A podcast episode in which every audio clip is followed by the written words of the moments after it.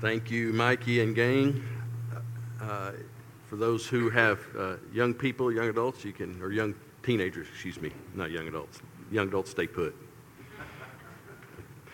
You can be dismissed with Brother Bill for your hour of worship. And man, wasn't our worship team phenomenal?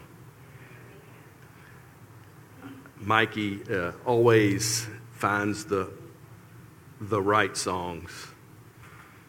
And boy, isn't that what we needed in light of what's going on in our culture? That through Christ in me and Word of God speak. That's just the right message the world needs to see from us. And so it's good to see my forever family. I love you all. And I'm so glad to be here. I hope everybody's having a wonderful morning. If you're visiting with us, we're glad you're here. And I love summers and hot springs because we're kind of the, the, the flip of everybody else in the church world, so to speak. In that we get a lot of visitors this time of year that are here for the lake and for our tourism, and I love that. You know, I always say that my sermon prep is always changing, and this, this week uh, was no exception. As things in my life happen, events, right? Life, life continually happens. I find myself drawn back into the Word and, and my message changing. And I always say, I'm, I'm convicted by my Word.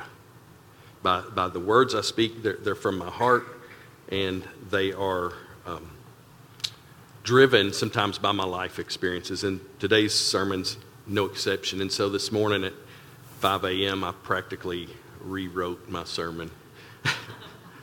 so we will see. But I promise you, I've got my phone up here and my timer going, so I won't keep you too long.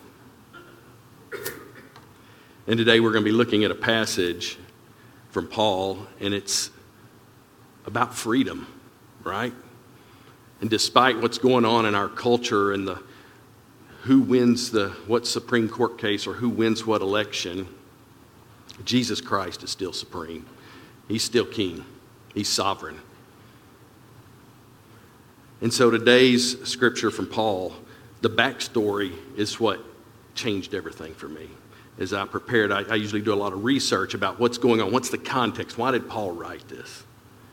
And today was today's lessons was no exception. But what I found was the backstory was the story. And it stands alone on its own merit, and I hope it's encouraging you today. You know, our country fought for its freedom in the 1700s, right? We declared our independence from England, and we, England said, nah, that's not going to happen. We said, oh, yeah, it's going to happen because we love our freedom. We don't like your tyranny, and so we're going to fight for it. And so the battle ensued. And one of the things that gets often overlooked is the role that women played. They were critical to the success of this country and the declaration of our independence and beyond, and uh, preserving that. Women like Abigail Adams, Mary Otis Warren, Deborah Sampson, Margaret Corbin, maybe those are names you haven't heard, and Mary Ludwig Hayes, and many others. Some of these women even followed their husbands into battle, right, into these campaigns. And it was not, that was not the norm, right? At a time where women were seen a little different in our culture, they said, we're going to follow anyway. In whatever way we can serve to win our freedom and sustain that freedom, we're going to do it. And so they supported the soldiers through many ways, like nursing care and providing hydration, right? Lots of good ways. But you know, many of them got caught up in the battle because when you're taking water to soldiers, sometimes that means going on the battlefield.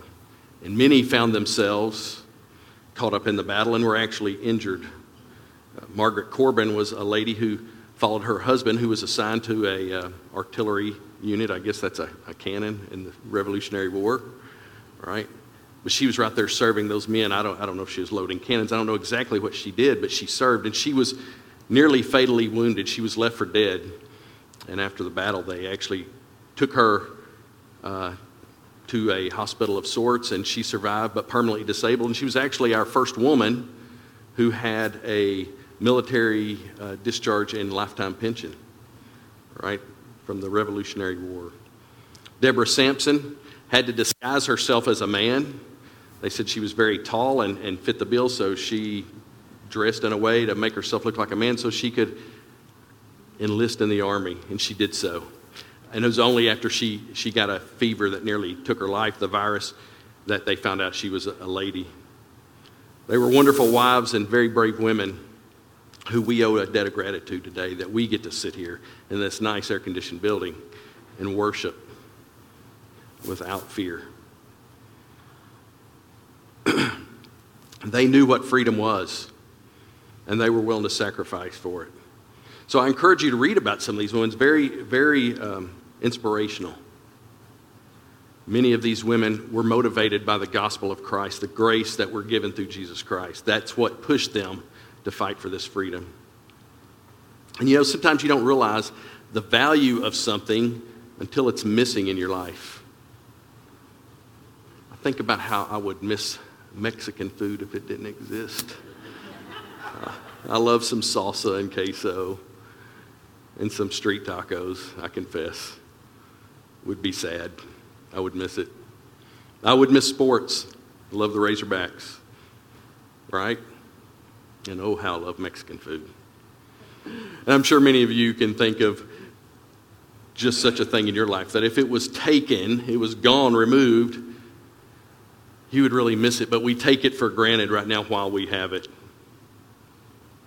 And isn't it true that until those things are removed from our life, we take them for granted, and especially grace. You would miss the grace that's given to you by a loved one when you make a mistake. Or maybe the lack of production in work, and so your boss gives you some grace. Right? Those are the types of grace we need in our lives. Or maybe you need to show some grace to the tourists that drive through Central Avenue at the bypass and don't know how to function in those intersections. Can I get an amen? Drives me bonkers. Right? We, we all love grace. We all need grace. And we should all be willing to give grace. And if you didn't have it, I promise you, you would miss it dearly. And no other gospel can do what the gospel of grace can do. Nothing. Not only saves us from our sins, but it saves us for a life of freedom and service. And so, this lesson today that we're going to have is from Galatians, and it should be a reminder of the gift of grace and how we were freed from the law. And so, the backstory. Some of us don't like backstories in history, they get tired of that, right? But it's important. I'm a history buff, I confess, so studying the backstories and the history of things are fascinating to me. But let me start with the New Testament.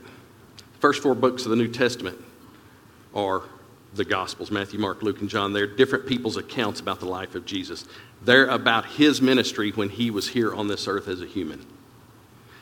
After the Gospels, we have the book of Acts. It's called Acts because it's about the acts of the church. In other words, it's the early church, about the first three decades of the early church. So if you read the book of Acts, what you're reading is the time the church began when Christ ascended and all the different events that happened.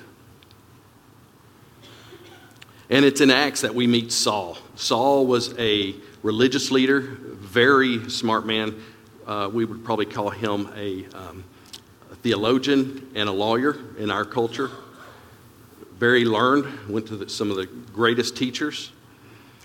And because he was such a devout Jew, he set out to end this thing that we call Christianity, the following of Christ, because he saw it as destructive to the law of Moses, the old way. But he found Jesus on a road while going to destroy Christians and destroy the church. And it changed him, and he became Paul. And because of that life change, he decided to become a missionary. So he takes his friend Barnabas, and they decided to go on what we would call the first world missions trip, right? He was our first missionary. And so he left north out of what we now call the Holy Land, that Jerusalem area. He headed north. He went into a part of the world that we now call Turkey, the country of Turkey. And in the center, the central portion of Turkey, 2,000 years ago, was known as Galatia or Galatia. It was like a country or a region, and there were several towns, and that's where he went. And you know, Paul's, um, the way his st- strategy was, if you will, um, was to go to the Jews first. He was a Jew, he understood Jews. And so he would often go to the Jews first. After preaching the good news to them when he was out on his mission, he would then go to the Gentiles, right, the non Jews. But Paul didn't go, when he went to Galatia, he didn't go to that synagogue because that's where you would have found the Jews, right? Synagogue. Think church building in our, our terms, right? We're the church, you know that. But the building where we gather. So that's where he would go to find the Jews. However, Galatia was nearly completely Gentile. There were no Jews. So there was no synagogue for him to go to. And this is important because these were not Jews he was teaching Jesus about. These were not people that knew the Old Testament from heart. He did not go there and tell them, you must first become a Jew if you're going to become a Christian. He didn't say that. Instead, he just boldly preached the death, burial, and resurrection of Jesus, that that was sufficient to save us, anybody, regardless of your ethnicity, your status, or your past. So I don't care what you've done. God says, I am enough for you. Like I said, Paul was a murderer. So it doesn't matter what you've done. That's the message he preached to these Gentiles. And I want to encourage you this week to read the book of Galatians through. Sit down and read it in one sitting. It's only six chapters. And remember, we call it a book, and we've broken it into chapters, verses, but it's a letter. This is a letter to help you see that grace isn't too good to be true. Okay? So sit down and read it. You would not take a letter that your grandmother handwrote and sent to you and say, oh, I'm going to read one page today and set it away and then read again tomorrow a little bit of it. No. Right? You would sit down and and read all of it, take it all in. So read it through completely this week and imagine yourself being a non Jew and sitting with others from your small group, as we might call it today, or your house church, because they didn't have synagogues. So these new Christians had to meet in somebody's home, right? Ed and Betty would say, Y'all come over here and meet with us. That's our house church, right? That's where it began. And if it got too big, maybe they found some brother or sister who was very wealthy and had a bigger house, they might move there.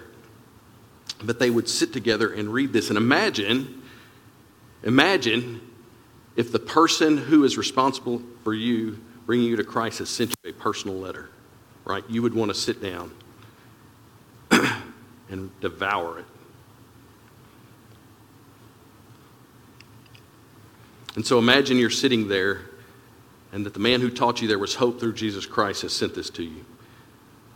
Now, here's why Paul had to write the letter there was a purpose that he wrote this letter. Paul had gone to these people and preached Jesus Christ and Him crucified. And that your faith in Jesus is enough, that your faith in Jesus is enough to save you. That becoming a Jew through adherence to some customs and laws and traditions was not necessary to be saved. Right? Would we not all agree with that today? We're here today because of that. But here's what happened that's how he reached those people on this missionary journey, and that's how he saved them. But the reality is, after he left, he went back and continued doing his mission work, and he gets word that some Pharisees from Jerusalem heard about what Paul was doing. And they said, Oh, well, that's good. He's, he's reaching others. But we need to clarify some stuff. So, some Pharisees from Jerusalem take this journey to Galatia. When they get there, they said, and by the way, they didn't have permission to go. The apostles did not send them out. They just went because they needed to make things right. They were more righteous, right? So They said, You know, Paul's a good guy. He really is. But he didn't tell you the whole story. He only gave you part of the gospel. And by the way, he isn't even really an apostle. All the real apostles are with us in Jerusalem. Now, Jesus said otherwise about Paul, right? He changed the man's life in a drastic way on the road to Damascus. But think about it Jesus was a Jew. If you read the New Testament, you see that Jesus, throughout his life, practiced his religion, right? He practiced the Jewish law, the law of Moses. So it would make sense if you're going to follow Jesus, you need to follow the law of Moses. And so that's what these Pharisees from Jerusalem went to do. Now, this is important. These guys never denied the work of Christ. They didn't deny who Jesus was or what he did. What they denied was that Christ was enough to save you. They said, Oh, you need what Christ did, but you also need to follow the law of Moses, all the customs, all the traditions, all the rules, and by the way, be circumcised. Now, if you aren't sure what circumcision is, I encourage you to reach out to Pastor Mark by email. Tell him you need all the details, and I'm sure he will be glad to respond and give you that information. You're welcome, Mark. Now I'm going to give you the brief. When God called Abraham and he made his covenant with him that you're going to be the father of my people, he said, We need a sign. We need a sign for a covenant. And that was very common, right? Something that represents my promise to you. He said, Every time a male child is born at eight days old, you're to cut off the excess skin off their male organ, right? And this will be a sign that you've been cut off or set apart for my mission of this world. All right? That was something they did as a sign of the covenant. And that's what circumcision is it's a sign between God's covenant and his people. And it's easy to promote that when a child is eight days old and doesn't remember the procedure. It's totally different to go to a grown man and say, by the way, if you want to follow Jesus, you have to be circumcised. Can you imagine the mission implications if that's what we were telling the world? Oh, Come to church, learn about Jesus, and oh, by the way, guys, if you're not already, you need to be. Right? I think we'd see a lot of minivans pull up, kicking their kids and wife out and driving off. See you this afternoon, honey. Right? Paul was furious. He was livid. If you read this gospel from the beginning, and I encourage you to, because it is one of those times Paul gets ticked off because they changed the gospel. The good news that saves us, they polluted, they added to it. They distorted a beautiful message that we are saved by faith through grace in the name of Jesus and that the work of Christ is enough. So, Paul's going to go to Jerusalem. He's going to deal with these people. He did. We know that. In other writings, we read that he went there to deal with this situation. But before he did, he wrote this letter because he needed those people to know, right? There was no email, there was no let's run up there. It was a big journey. So he said, I'm going to send this letter to set them straight. And so that's what the letter to the Galatians is about. That's the backstory. And that is huge because that's our lives too, today. And so in his letter, he asks two questions over and over and over again. And that's why I beg you, spend the week just take time to sit down one morning, one evening, and read it through because there's two questions. Number one is Jesus' work enough to save you? Is it enough? Is the fact that Jesus, Jesus left heaven, came here to be born of a virgin, live a perfect life so he could be our sacrifice because we are not worthy, we're sinners. Die on a cross to be our once and for all sacrifice, be buried, raise again after three days, and we're the only religion, by the way, that has a Savior that still lives. That He died as a sacrifice for all mankind. and then that he ascended back to heaven after his ministry here on earth, and that he's waiting to come back. And that's where we're at. We're waiting. And that excites me. So, is that enough? Is it enough to save you, or do you need somebody to place some sort of rules on your life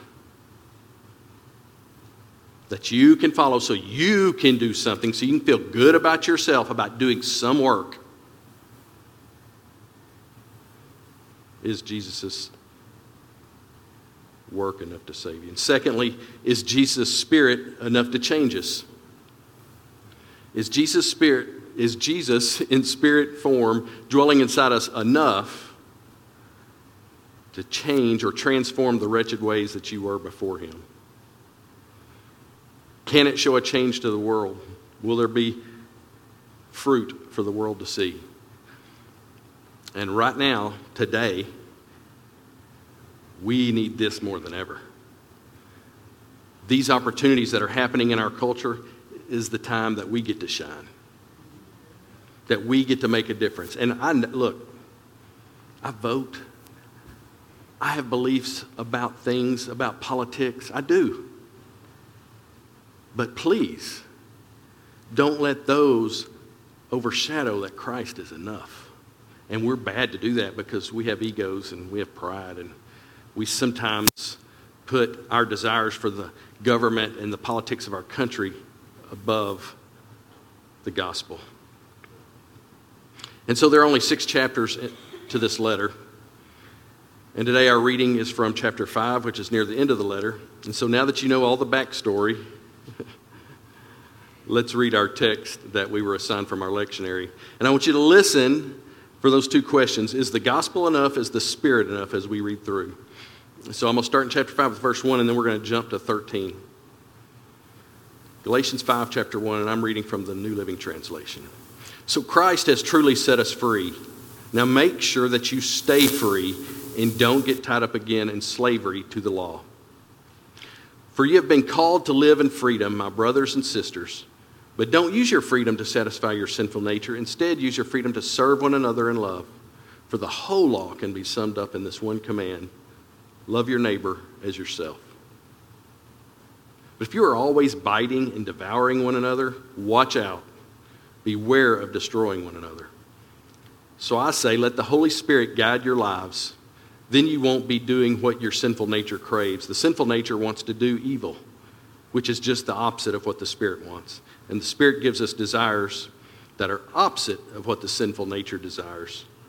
These two forces are constantly fighting each other. So you are not free to carry out your good intentions. But when you are directed by the Spirit, you are not under obligation to the law of Moses. When you follow the desires of your sinful nature, the results are very clear sexual immorality, impurity, lustful pleasures, idolatry, sorcery, hostility, quarreling, jealousy, outbursts of anger, selfish ambition, dissension, division, envy, drunkenness, wild parties, and other sins like these. Let me tell you again, as I have before, that anyone living that sort of life will not inherit the kingdom of God. But the Holy Spirit produces this kind of fruit in our lives love, joy, peace, patience, kindness, goodness, faithfulness, gentleness, and self control. There is no law against these things.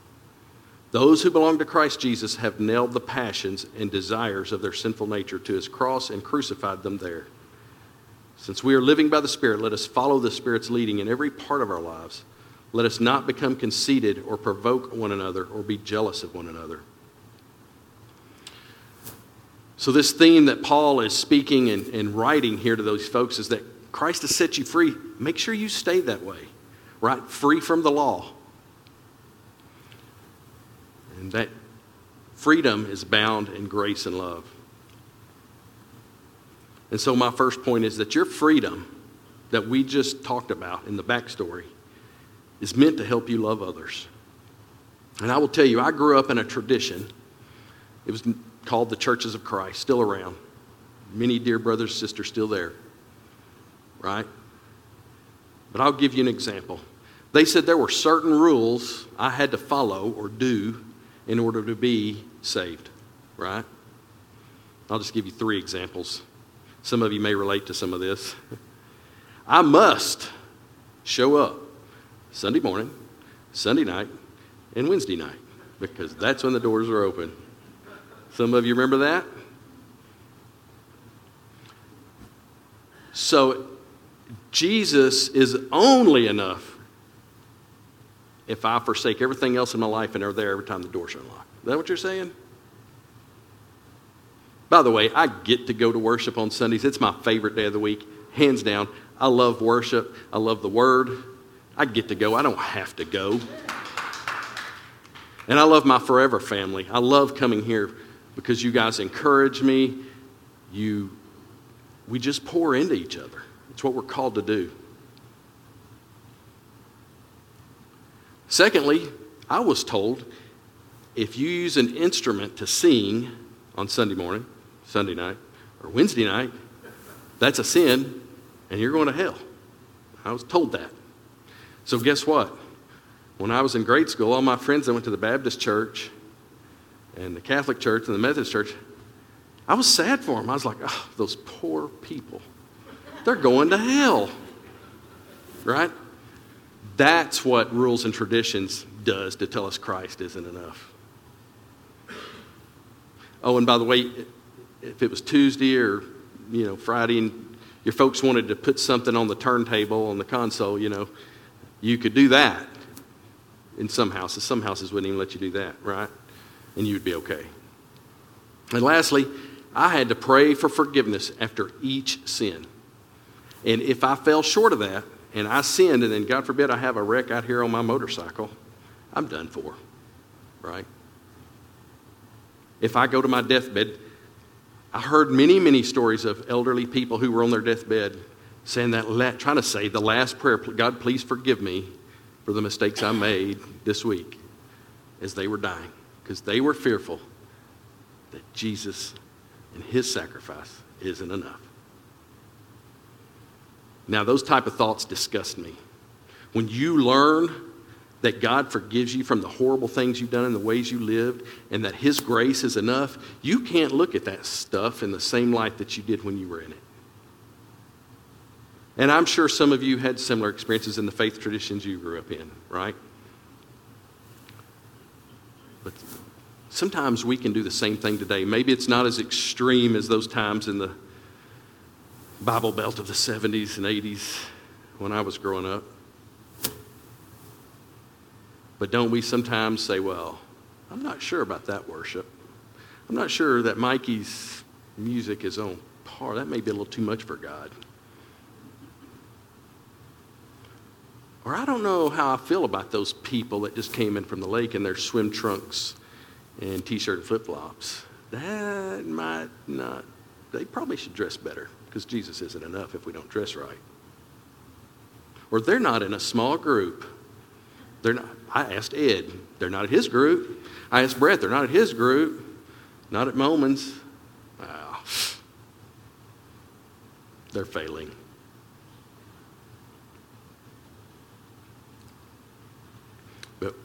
Any of those things, any things that we do, these traditions that we put up, and we say, well, you, you have to do this because we love Christ and, and he, what he did is good, but you need to do that plus this. Anytime we do that, that way of thinking, you're discrediting the sacrifice of a Savior who forgives you from the things you did. And I would not want to go around the room and know everybody's skeletons, including my own because they're disgusting and filthy because we're humans. But we've got a Savior that loves us and says, I don't even know what you're talking about. You came to me, I don't even remember. You might, I don't even know what you're talking about, Clay. That's the kind of Savior. And if you don't love that, and if that's not your hope, I feel sorry for you. Come see me and let me get excited and share the gospel with you the real gospel. Because if we start putting rules and laws and say, well, if they don't vote this way, or they don't celebrate this, I've got a problem. And you know, we, we at, at, our work, we have laws. On the highway, we have laws, right? There are laws to bring civility to our world. And you can yes, make somebody follow a rule or a law, right? We're going to write them a ticket for speeding. That might slow them down. But what happens? Uh, the next time they're in the car, they're like, uh, back at it, right? Or maybe it's that employee who just pushes the button and you just, I'm going to give them a write up, I'm going to suspend them. You might drive them into some level of correction. Laws don't change the heart. Grace, the gospel of grace, changes the heart.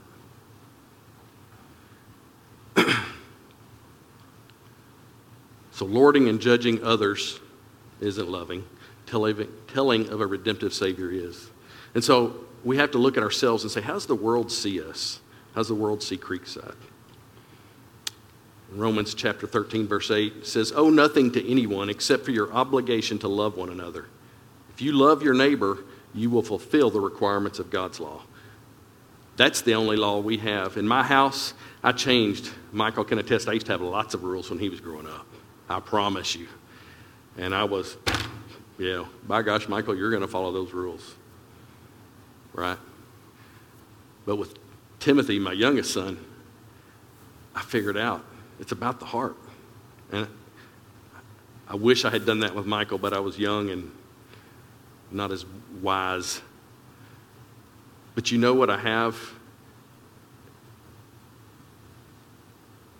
Love God, love others. That's my rules in my house now. I literally have no other rules. Now, not to say I'm not going to say, get those dirty clothes out of your floor. They've been there for two weeks, boy. Right? But the, the law that I have laid down is love God and love others. Think about it. If you do that, everything else takes care of itself. That's how you change people's hearts with grace and love. And so, how we love each other here is important, right? We're called as the church to love each other in great ways. But how we love the world is also very important. And when we're beating people up, and I'm no longer on social media, so I don't know, and I'm good with that. I'm actually great with that. But I hear there's been some really nasty stuff this week. So, should we just not have our opinions and not vote? No, we, that's okay. But how we go about that is important. My second point is the Holy Spirit will be your source to help you. As we read in the scripture, he gives us the Spirit. It's Jesus inside us, guiding us. It's your, right. We're in a GPS world. And trust me, sometimes it drives me crazy because I'm in the emergency services business, and sometimes people can't do anything but what that little woman on the phone tells you. And she's wrong part of the time. Y'all know that? Right? But that's their guidance system. Well, they're not going to go anywhere but where Lexi or whatever her name is tells you. Right? All right. God has given you the perfect GPS, the perfect guidance system. Loves you. And then Paul said in Romans 8 that the Holy Spirit helps us in our weakness. For example, we don't know what God wants us to pray for, but the Holy Spirit prays for us with groanings that cannot be expressed in words. And the Father, who knows all hearts, knows what the Spirit is saying, for the Spirit leads for us believers in harmony with God's own will. That scripture says if you're a believer and you've accepted Christ, you've got the Holy Spirit, perfect. It's going to tell you what to do. You have to get out of the way. And for some of us who are type A personalities or very driven, ambitious, sometimes that's hard. I confess, I know. I'm getting better. But we have to get out of the way and let God's Spirit work. Now, the only way you're going to be in tune with that Spirit is if you practice disciplines that allow you to hear His voice, right? Through prayer, through reading of His Word daily, staying in tune with Him. But He's given that to you. And if you're not a believer, you know what I'm going to say. Let's go to the river this afternoon. I'll baptize you. I would love nothing more. We got a boat ramp right down here at the lake or, or in the river. And I will talk with you about what it means to follow a God who is full of grace, who doesn't care what you've done, who accepts you as you are, and says, just, just come follow me and trust me. I will guide you. I'm not going to harm you. I want what's good for you. Right? We read that message throughout his word. By the way, the Old Testament spends the entirety of its time talking about Jesus coming. The Gospels are about Jesus is here.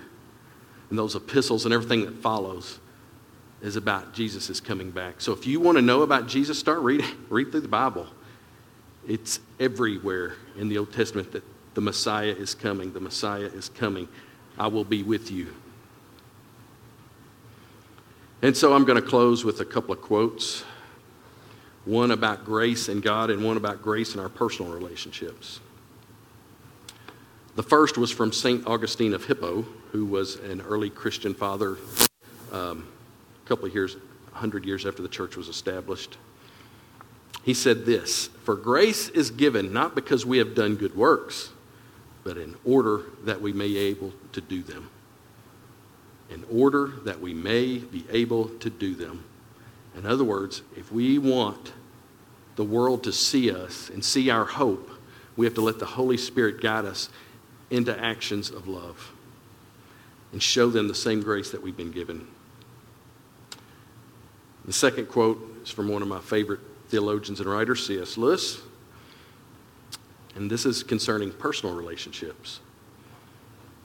Love is not merely a feeling, it is a deep unity maintained by the will and deliberately strengthened by habit, reinforced by, in Christian marriages, the grace which both partners ask for and receive from God.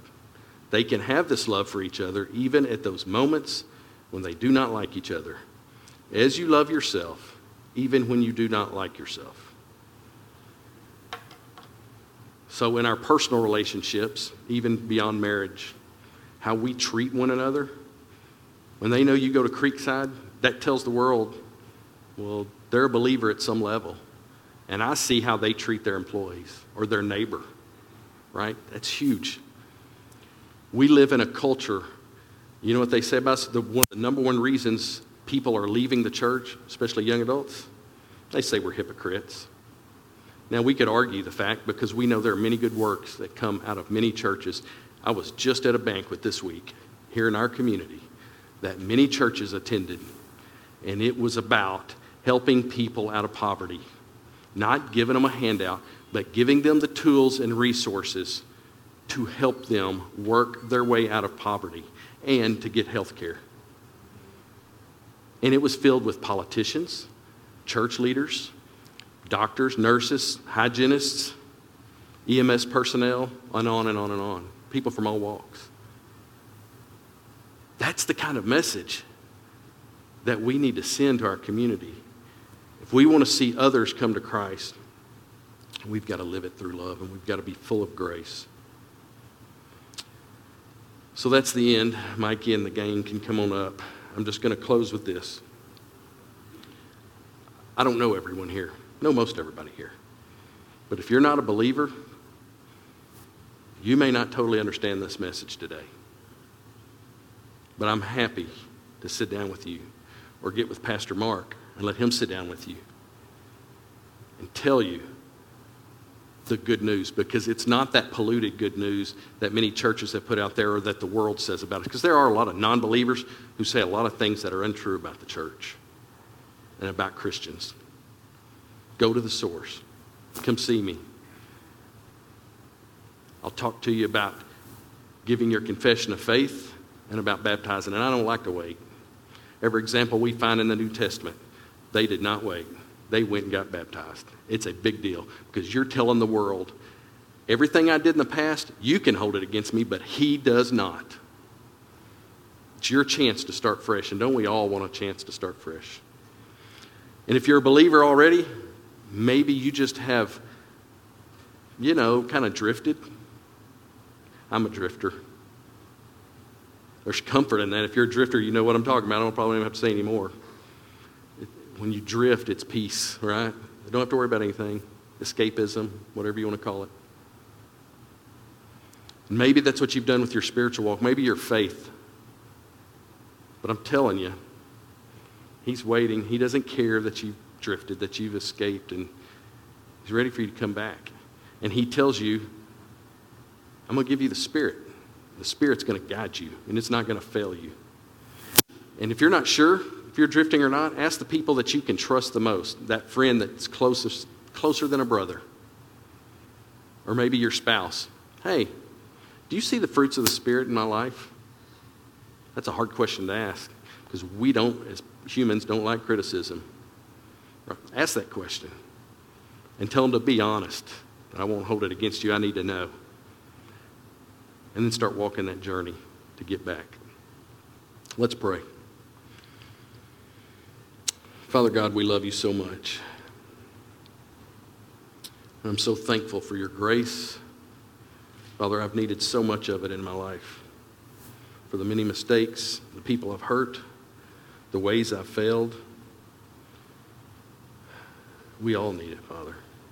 You offer it to us freely, no strings attached.